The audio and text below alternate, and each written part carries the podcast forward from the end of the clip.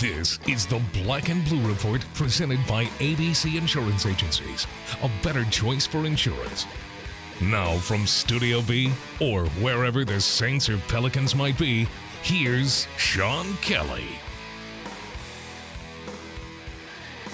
Hi again, everybody. Welcome into the Black and Blue Report podcast, and uh, welcome into the Monday edition here from Studio B at the Ochsner Sports Performance Center.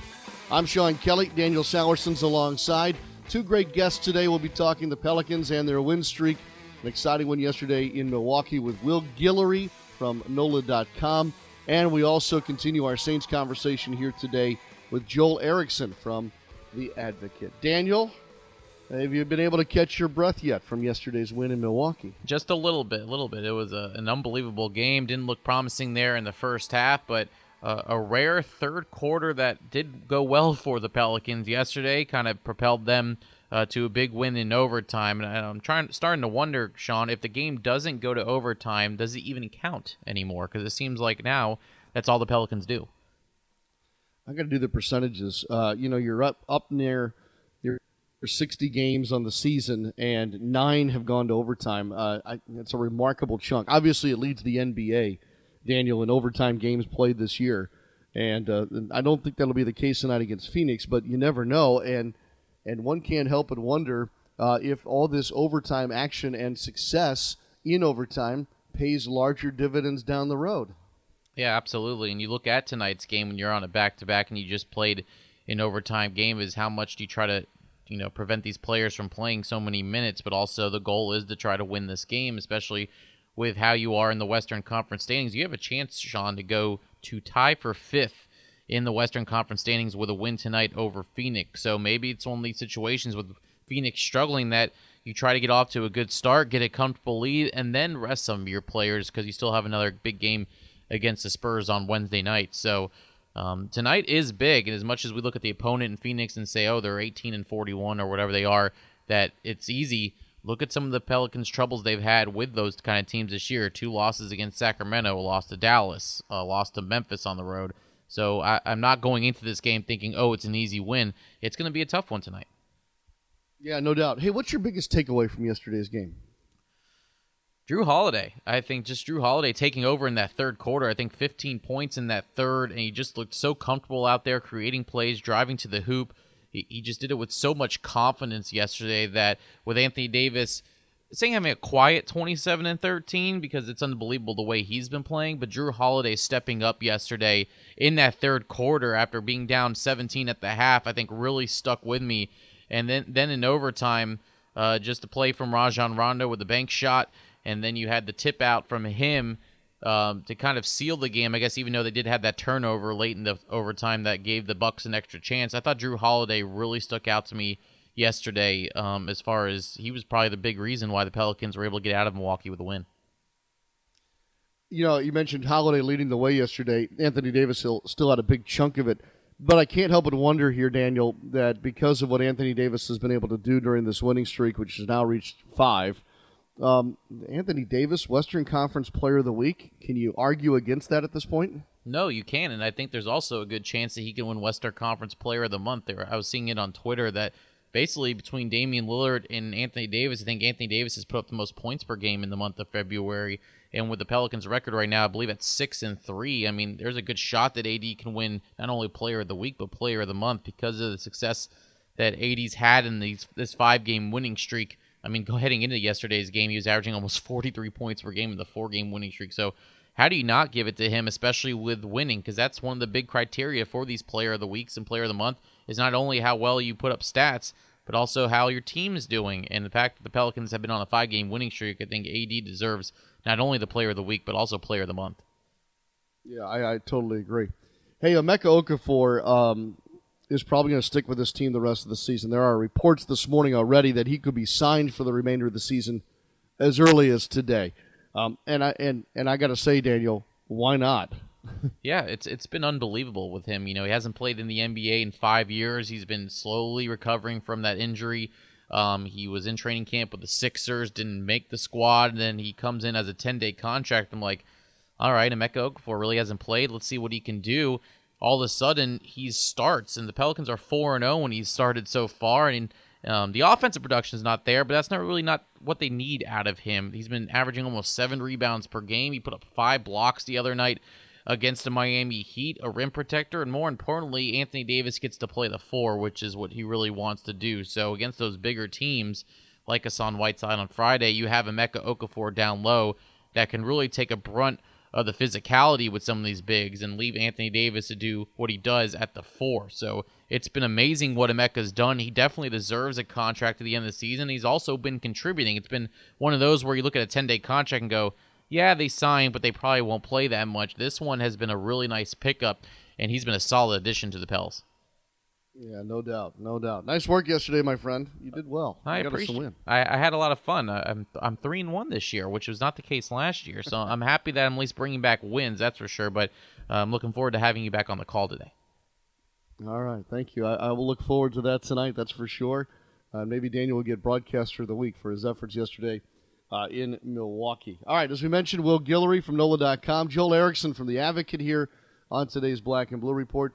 Um, by the way, as an organization, we'll ask for your continued thoughts and prayers for Saints and Pelicans owner Tom Benson, who remains hospitalized at Ochsner, but apparently is doing pretty well in his uh, ongoing battle with the flu and all that goes along with that. So uh, we got that update yesterday uh, that he's stable, uh, remains in the hospital, um, but at the same time, uh, uh, we continue to ask for thoughts and prayers for Mr. B. So, all right, let's take our first break, and we'll get into our two conversations here today on the Black and Blue Report.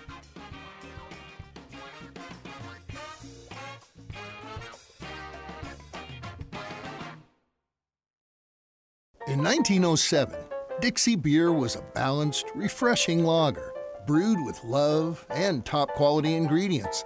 It would grow to become something that connected us the neighborhood beer of every New Orleans neighborhood. And now, Dixie is back to that 1907 recipe original and reinvented, just like its hometown. Visit DixieBeer.com to learn more, and always drink Dixie responsibly. Dixie Brewing Company, New Orleans, Louisiana. Now, Uber takes you couch to courtside at the tap of a button. Heading to a Pelicans game? Uber helps you pass on the parking and focus on the fun. And if you're still an Uber rookie, you can get $20 off your first ride with code Pelicans18. Uber, a proud partner of your New Orleans Pelicans.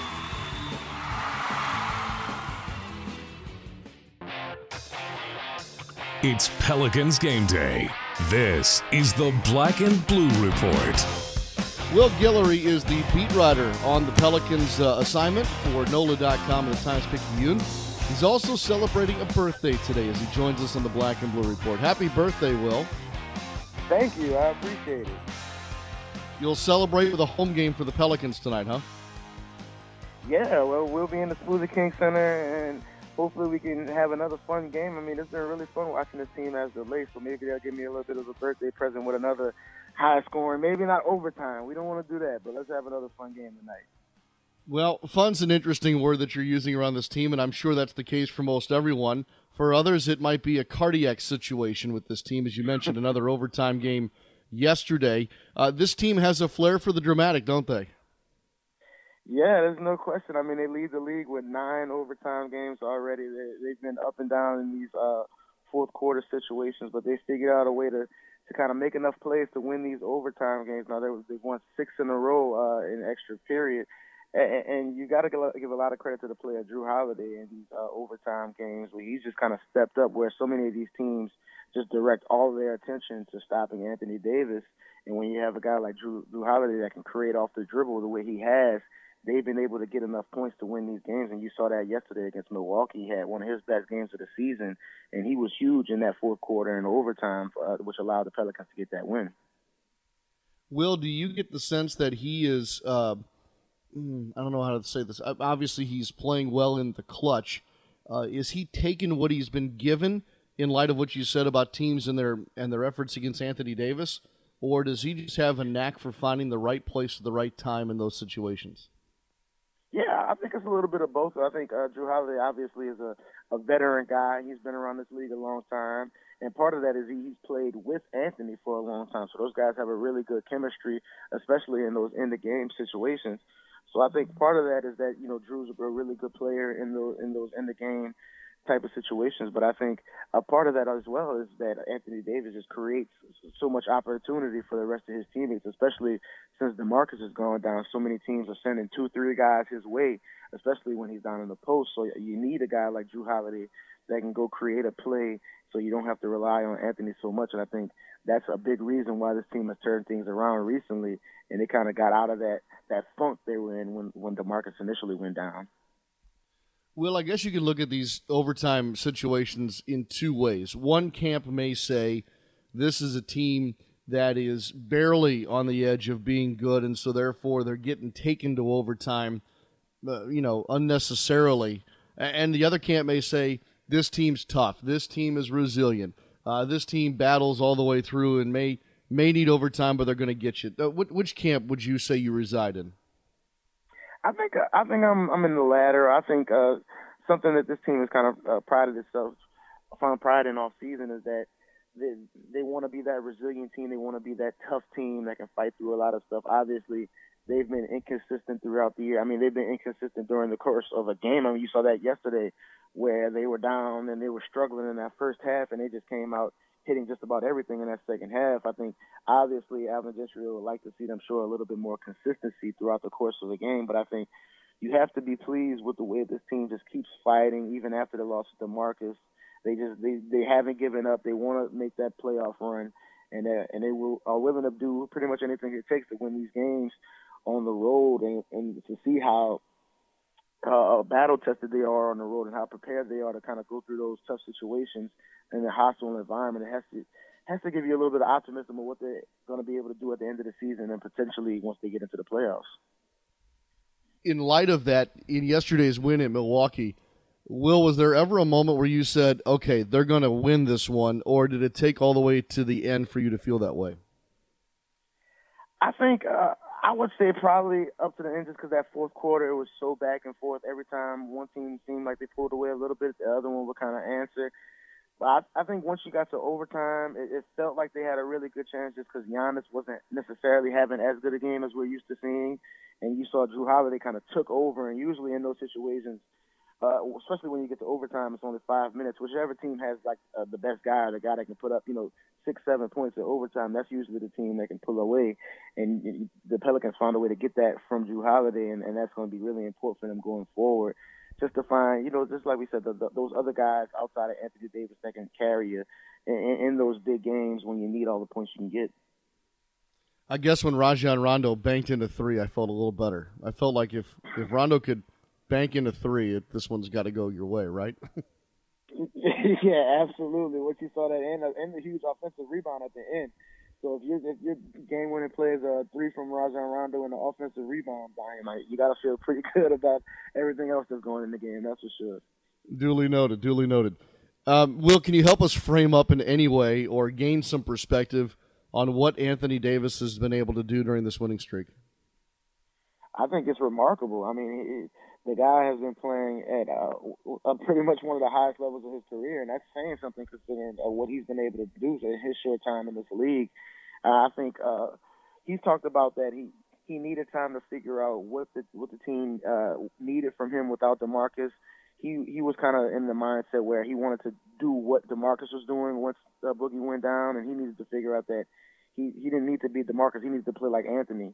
And the more he played like himself, and the more he just aggressive, looking for his own shot, you saw him become the guy that we know him that we saw that we saw him be before DeMarcus got here. And you saw and you see him putting up these these incredible numbers and the the way he's going, if the Pelicans can keep winning at the rate they are, you have to think he's in the MVP conversation, which is crazy considering how low this team was once DeMarcus initially went down and they lost with five of the first six. They lost at home to Sacramento. They got blown out at Philadelphia, and it just looked like this team was just going in the tank.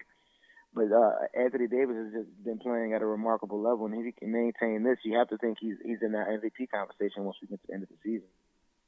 With regard, well, that's interesting that you would throw that out there, uh, and you're not the only one. So uh, uh, I'll keep an eye on that. That's for sure. Hey, Will, with regard to the Western Conference standings, obviously, like we did yesterday, we're going to see placement changes almost on a daily basis. how should fans scoreboard watch and and what kind of shifts are okay and and and you know I guess what's real and what's not as we continue to progress. I think the crazy thing with the Western Conference is, I mean, you never really know. I mean, there's so many teams that are in contention right now for those final playoff spots. I think uh, it, opened things up even more with the injuries to Kawhi Leonard uh, in San Antonio and Jimmy Butler in Minnesota. Uh, I think it's it's pretty much up in the air for pretty much you know any spot from three to ten in the West right now. I would say, and it wouldn't be shocking if any any of those teams end up at three, or if any of those teams at that end up at ten. I think that that's the case also for the Pelicans, and I think uh, that's one of the one of the, the good things about the way they're winning right now, and one of the bad things because they're, they're playing some of their best basketball of the season, their first five game winning streak under head coach uh, Alvin Gentry, and they're still they and they moved up to number six, and they're only two games back from the number three seed right now. But at the same time, you're only one and a half games back from being out of the playoffs once again. So I think it's great that they've been winning the way they have, but they have to keep it up because at, at any given night you can find yourself at the bottom of this Western Conference standings and it's just it's just going to be so tough. There's so many good teams competing. You're just going to have to maintain this winning pace for the rest of the season. All right, Will, set up the week for me. Phoenix is at the Smoothie King Center against the Pelicans tonight. What are the storylines with tonight and the rest of the week?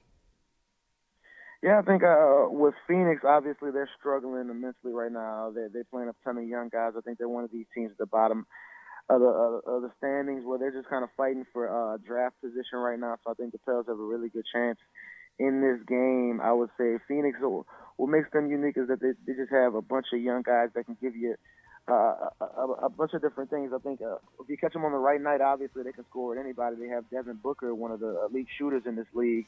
If, uh, he's come to the Smoothie King Center and had some big games in the past, so I think that's going to be the focus for them is kind of limiting his scoring but I think Phoenix is one of those teams where if you jump on them early, you really got a good chance of putting them away just because they're so used to losing throughout the season. I think they're coming in on a nine-game losing streak or something like that. So if the Pelicans can get off to a good start, you know, go into the halftime with a pretty sizable lead, I think they can they can cruise to this one, and we don't have to worry about another overtime game. Let's keep our fingers crossed, and maybe we can get out of this movie Center at a at a reasonable time tonight. Will Guillory, beat writer for the Pelicans, uh, on on the assignment for NOLA.com and the Times Picayune. It'll be interesting tonight. Uh, we're, we're very pleased to be a part of your birthday, Will, and uh, hope that you will celebrate in some way today. Hey, there's no place I would rather be than the Black and Blue Report, that's for sure. Well, you're a good man for saying that. Thank you very much. Will Guillory with us. Stay tuned. We've got more to go here on this Black and Blue Report.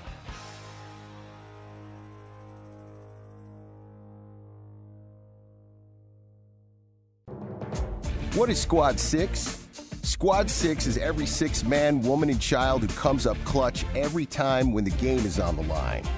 They are our full season ticket holders, an extension of our players, on the court, offering support from the tip off to the final buzzer. Our full season ticket holders are more than fans in the stands. They keep the team in flight all day and all night. They are part of the team, and we treat them right, day in and day out they give us their all, so we give them ours, on and off the court. Squad 6 members fly first class, no questions asked. Only the most dedicated, most celebrated, never decimated fans can call themselves Squad 6 members. Can you? To get off the bench and join Squad 6, visit pelicans.com or call 504 525 HOOP. We're talking Saints football on the Black and Blue Report. Let's turn our attention to football here. The New Orleans Saints, and obviously the combine that gets going here later this week up in Indianapolis. And to help us kind of get ready for that and continue our football conversation here uh, during the stretch of the offseason, Joel Erickson's kind enough to join us, Saints beat writer for the Advocate in all of New Orleans and Baton Rouge and Lafayette. Joel, great to talk to you. I hope you're geared up and ready to go for a trip to Indianapolis. Yeah, yeah, it's uh, it's that time of year again. Kind of, I, I know the Senior Bowl it sort of kicks off the next season for everybody, but you, you know the Super Bowl still hadn't been played at that point, so this sort of feels like this sort of feels like the start of things for 2018. Is it going to be a uh, um, an explosive start here for the Saints? Or is this going to be kind of more of an easing into it as opposed to what we've had the last couple of years? Well, you know the uh, the, the the big thing that everyone's everyone's wondering about the Saints is when is Drew Brees going to uh, sign his uh, assumed deal, and you know it's been reported that he's going to talk to the Saints about it at the combine. So it, it, it, we might be in for another big news uh, week in Indy. Um, there there maybe aren't as many. You know, I, I can't for I don't foresee anything like like the Cooks trade rumors that broke last year. But that that Brees thing is the thing that I think will will generate some news for sure. Are you going to Indy then uh, with that number one on your list, or are you going to let that kind of do its thing while you look at the the prospects and the process and everything else that goes on at the league wide event? I think it's. I think you try to divide your time as best you can. Um, you know, the prospects and stuff. Uh, the, the good thing about them is that they're they're a little bit easier to pin down, and you can you can grab some of these guys and and really really the the interesting thing is kind of identifying where the draft trends are going. Um, you know, you can kind of figure out at the combine. I feel like, you know, what positions are deep. Uh, the first couple of days is general managers and coaches, so you can kind of get get a, a good read on what the entire league thinks of the draft class. Um, so, so that in addition to, to what's going on with the Saints, it makes for a pretty full week. Um, but but you kind of you kind of try to, to divide it because the other thing is, especially after a playoff year, uh, it's hard to get into the draft class and the draft prospects, and this is this is a good way to do it. All right, then let's divide it up here a little bit. Uh, Joel, if I could get you an interview with Tom Condon, Drew Brees' agent, what would you want to ask him? Well, I think I just want to know, uh, you know, is the, the are are the rumors that he that Brees might not try to max out the uh, the monetary value of this contract true? I think that's the that's the big thing here. I, the Saints have said they want him back. He said he wants to be back. Uh, they've always been able to work it out in the past, um, and so I'm kind of expecting it. The question is what happens with the voidable years and what does the cap number look like, and, and that's that's I think the most important most important thing. And um, you know, Condon's been known for uh, Condon's always been known for getting the maximum value for his clients, but uh, there's also the the question of what his client wants. Fair, okay. With regard to the draft and the trends in the league, as far as how that may go and and what's being offered there with the prospects at the combine let me ask you this, Joel: Is it tough, or do you have to balance the fact that obviously it'll be intriguing to see what the top top prospects, who they are, and what they're about, as opposed to say realizing where the the Saints are going to select uh, at the moment um, on paper, and to see what that group may look like. How do you balance those two things? Yeah, I think it's a very different draft uh, this year for the Saints, or at least it shapes up that way right now. You know Last year, the Saints had a ton of picks in the first two days. This year, right now, they've only got two. Uh, barring an unexpected trade, it doesn't seem like that's going to change much. So, you know, this is this is a very different kind of draft, and I, I think it does make you look a little further down the list. Um, uh, in, in to try to pay attention to, you know, so there's some positions, you know, if the Saints wanted to grab a pass rusher, that that that pass rush group is uh is supposedly a lot thinner than it was a, year ago. You know, it, there's there's a couple other positions like that um, where where you're looking at groups that maybe aren't as deep as they were a year ago, and and you you start wondering, well, if if they're going to find somebody here at, at 27, um, you know, how, are they going to have to find a gem a little further down, or, or are they going to find it in the third round, that kind of thing. So you, you you definitely pay attention to it. I think the other thing with the combine is uh, the workouts obviously are on NFL Network, but the really interesting stuff is what goes on the interviews, and we get little glimpses of that every once in a while. And, you know, the, the thing that comes to mind is Robert Nkemdiche's um, sort of meltdown at the podium, uh, uh, where he where he was admitting to taking plays off and implicating Laremy Tunsil and in off the field stuff, and it ended up it ended up really being a, an indicator of where he was headed on draft day. Hmm. Obviously, the Saints had success in the 20s last year. Uh, Joel, is there a position group or a player that could be around that you might speculate here going into the combine? I know this is this is from the class of way too early. But you know, if you're looking at at what might be there for the Saints in the late 20s, what could be there? You know, the the interesting thing I think with this draft, beyond just where the picks are, is that you can make a case that the Saints don't have any truly glaring holes on the roster where there's just not a veteran player or not a clear player there. But you also could make a case that you could draft just about any position. Um, I think that the one that I'm paying attention to most, I think the one that might be there is uh, defensive back, and a lot of that depends on what uh, Kenny Vaccaro does. Um, you know, he's a free agent. Uh, if he leaves, I think that that slot corner slash big nickel position that Kenny plays and that versatile role that he plays is is very important to the defense. And there's there there might be some of those types of guys down in that range of the draft. Good stuff, Joel. Safe travels. Do you have any good places picked out for dinner in Indianapolis? Uh, we we usually uh, we usually uh, skip the uh, expensive St. Elmo's and step into Harry and Izzy's, but I, I don't have a ton of them this time around.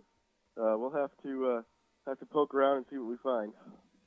It might take as much work as you'll put into uh, obviously covering the combine itself. uh, you never know. Yeah, yeah, you, the good news is it's supposed to be a little bit warmer, so we don't have to we don't have to wander around in the cold trying to figure out where we're going to go. Ah, good point. Good point. Joel, all the best. Thanks for all your information today. We look forward to visiting with you again soon. Yeah, no problem, guys. There he goes. That's Joel Erickson, obviously the uh, beat writer for the Saints on the uh, advocate side of things. We appreciate his time today.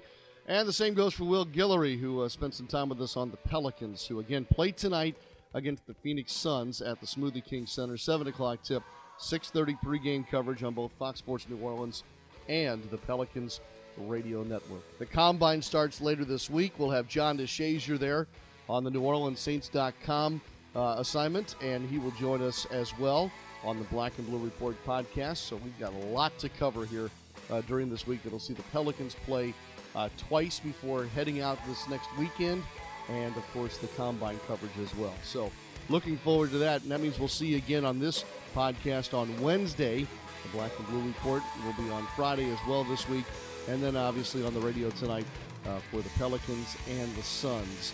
Uh, working on their longest winning streak of the season and under Alvin Gentry and see if they can make it six in a row tonight and perhaps take a night off from overtime. That'd be all right with us, too. Hope you have a great rest of your Monday, everybody. We'll see you next time right here on the Black and Blue Report podcast.